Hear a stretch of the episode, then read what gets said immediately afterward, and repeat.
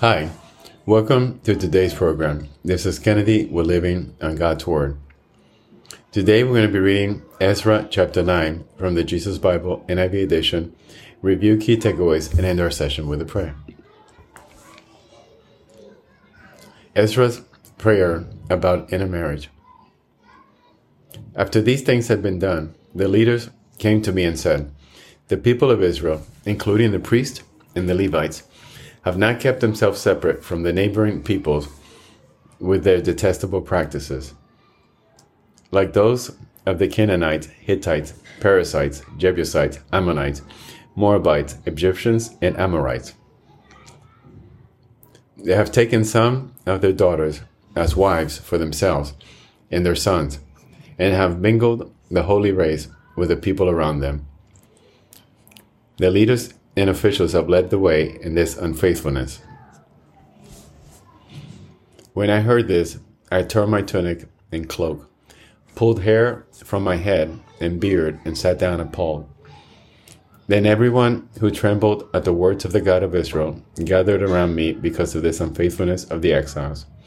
And I sat there, appalled until the evening sacrifice. Then at the evening sacrifice, I rose from my self abasement with my tunic and cloak torn, and fell on my knees with my hands spread out to the Lord my God and prayed. I am too ashamed and disgraced, my God, to lift up my face to you, because our sins are higher than our heads, and our guilt has reached to the heavens. From the days of our ancestors until now, our guilt has been great. Because of our sins, we and our kings and our priests have been subjected to the sword in captivity, to pillage and humiliation at the hand of foreign kings, as it is today.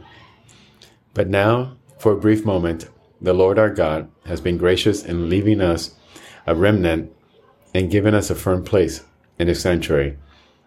And so our God gives light to our eyes and a little relief in our bondage. Though we are slaves, our God has not forsaken us in our bondage. He has shown us kindness in the sight of the kings of Persia. He has granted us new life to rebuild the house of our God and repair its ruins, and has given us a wall of protection in Judah and Jerusalem. But now, our God, what can we say after this? For we have forsaken the commands you gave through your servant, the prophets, when you said, The land you're entering to possess is a land polluted by the corruption of its peoples. By their detestable practices, they have filled it with their impurity from one end to the other. Therefore, do not give your daughters in marriage to their sons, or take their daughters for your sons. Do not seek a treaty of friendship with them at any time, that you may be strong and eat the good things of the land and leave it to your children as an everlasting inheritance. What has happened to us is a result of our evil deeds and our great guilt. And yet, our God, you have punished us less than our sins deserve, and may have given us a remnant like this. Should we then break your commands again and intermarry with the people who commit such detestable practices? Would you not be angry enough with us to destroy us, leaving us no remnant or survivor? Lord, the God of Israel, you are righteous. We are left this day as a remnant. Here we are before you in our guilt, though because of it, not one of us can stand in your presence. This is the end of chapter 9, where we see Ezra's prayer about intermarriage and asking for God's forgiveness. So let us pray. Father God, thank you so much for your forgiveness. Thank you for always putting the truth in our heart and through the Holy Spirit, showing us the path towards you, the path of righteousness. Thank you for forgiving our sins and all these bad feelings and bad thoughts and intentions and actions on our behalf. Thank you for giving us a new leash on life every single day.